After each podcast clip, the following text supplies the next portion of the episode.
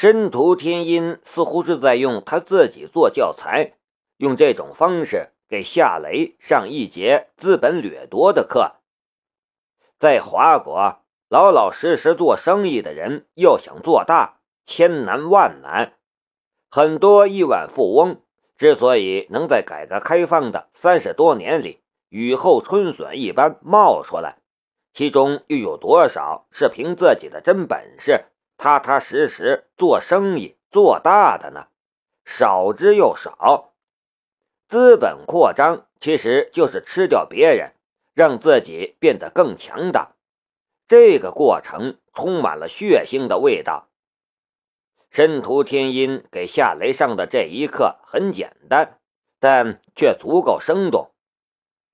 吴科武之前挖空心思想谋取他的身体。和申屠家的万象集团，可现在申屠天音却大张旗鼓的抢夺他以前的资产，这对于古可武来说，绝对是一个恶毒的讽刺。这里不适合谈这件事情，待会儿我们好好聊聊。你才是那个最应该吃蛋糕的人，你如果连叉子都不动。那未免也太说不过去了吧？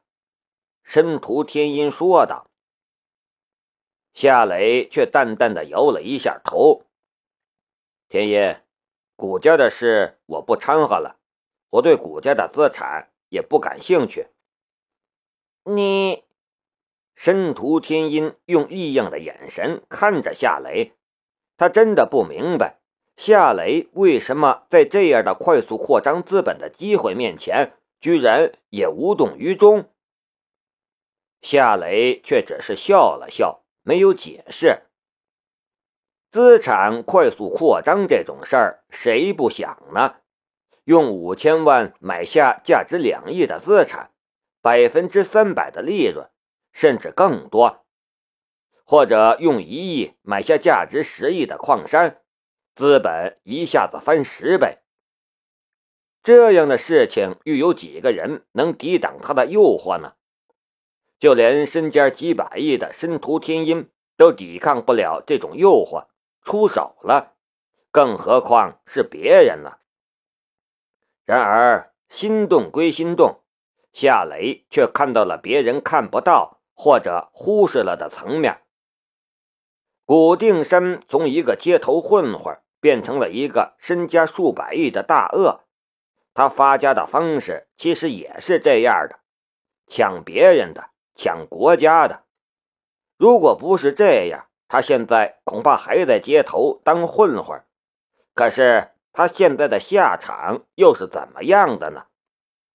抢别人的终究要还，抢国家的法律迟早收拾你。古定山是一个成功的例子，同时也是一个失败的例子。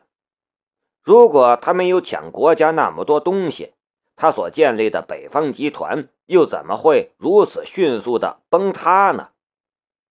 所以，看穿了这一点，就算再诱人、再心动，夏雷也不会像申屠天音这样出手去抢夺古家的资产。他的事业要一步一步脚踏实地的前进，他赚的每一分钱都是干净的。只有这样，如果将来谁想动他，那也没有把柄可拿，无缝可钻。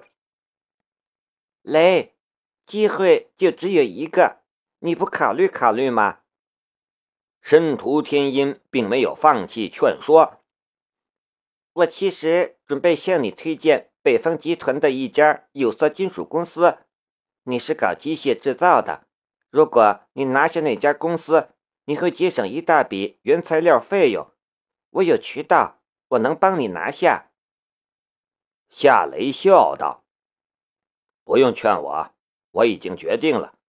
还有，这样的事情你也少掺和吧。”申屠天音的眉头微微的皱了一下，有些不悦的道。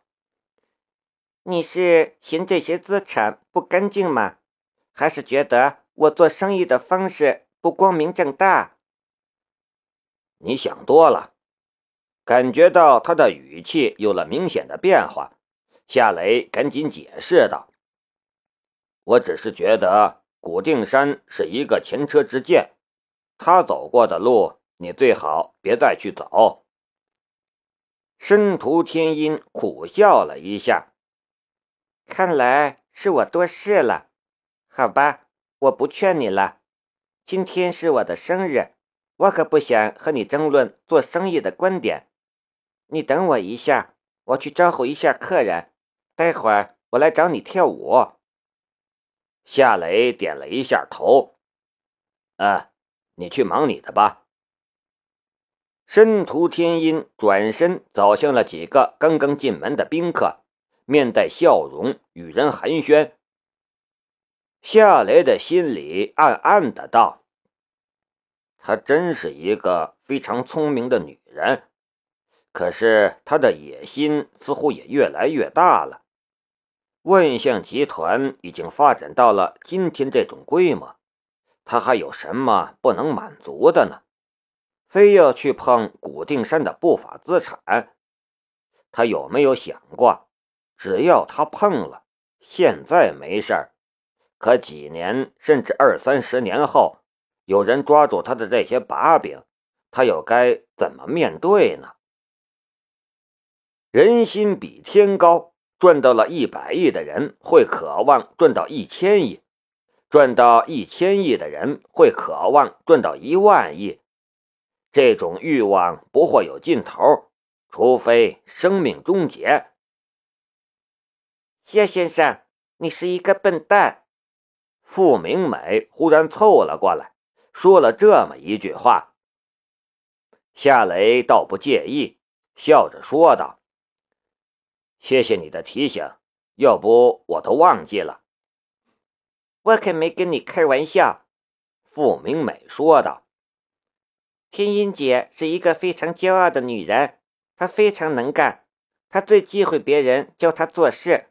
你居然说教他，你这样做不仅得不到半点好，他还会给你打低分儿。”打低分儿？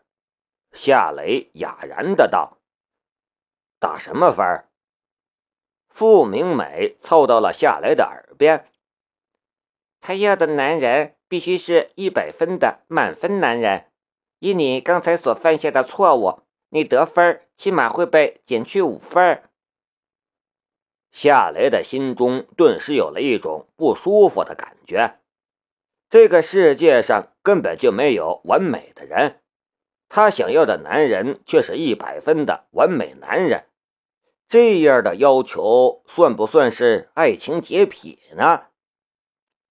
你呀，找个机会哄哄他吧，说不定你的分数又上去了。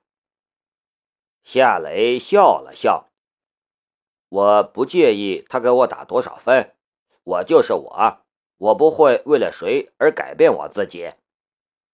傅明美白了夏雷一眼。然后抬手指了一下正与申屠天音交谈甚欢的青年男子。我再好心提醒你一下吧，你看见那个青年了吗？他名叫安秀贤，韩国神域集团的少董。他的父亲是老牌政治家，据说有望在下一届韩国总统竞选之中胜出的。夏雷的视线落在了那个安秀贤的身上。即便是同性，他的双眼也为之一亮。这个安秀贤身材颀长挺拔，容貌也仿佛是经过手术刀精雕细琢出来的，俊美至极。他的身上已有着一种高贵的气质，这种气质是真正的贵族气质，那不是赚多少钱就能养成的。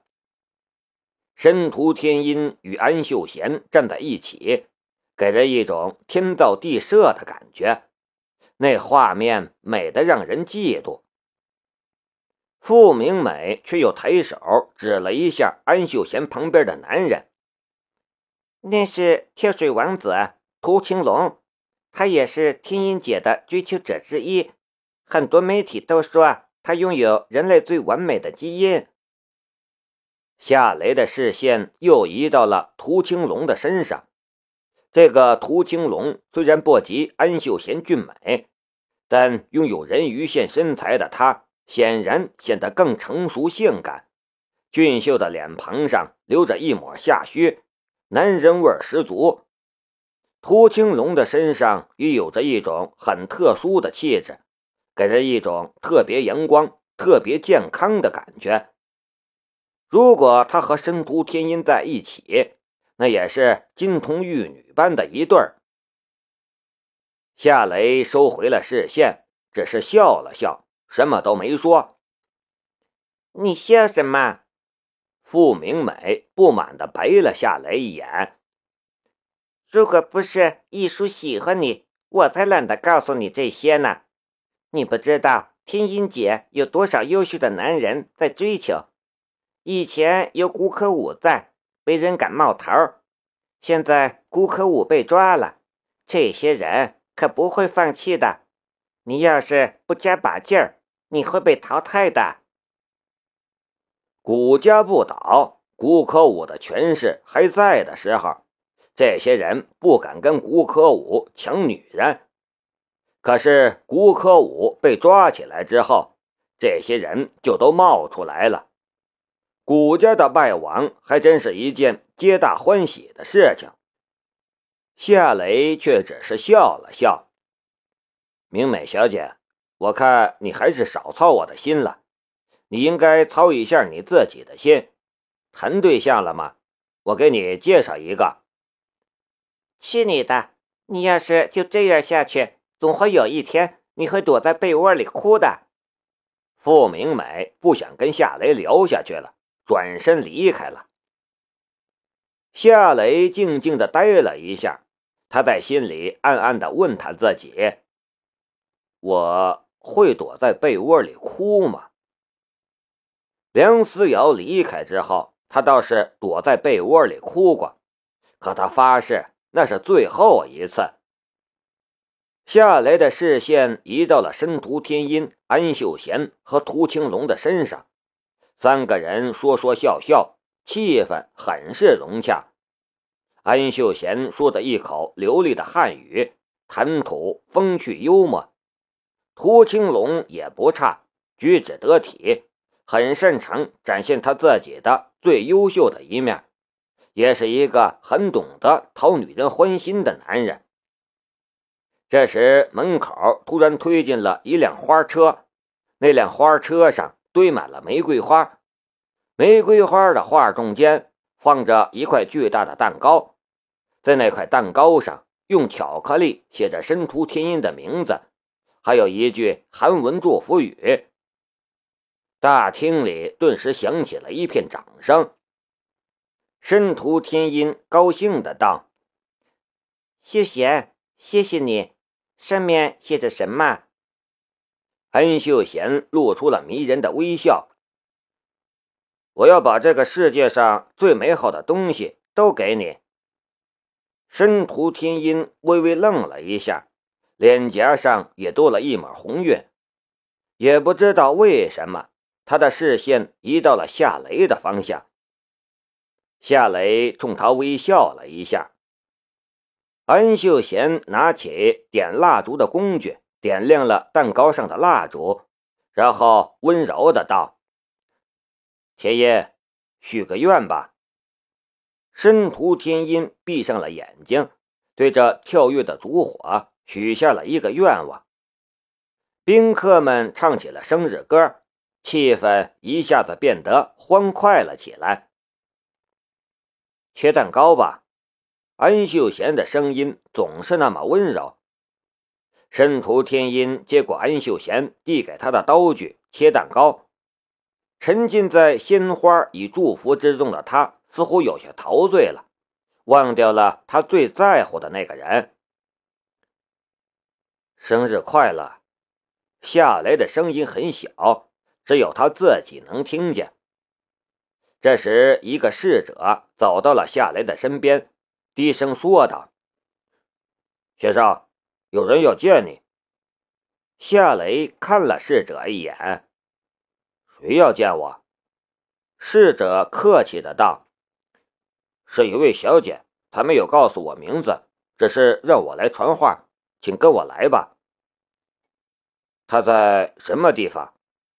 夏雷扫视了一眼大厅，大厅里所有的宾客的视线都聚集在了申屠天音和安秀贤的身上，根本就没人看着他这边。先生，请跟我来吧。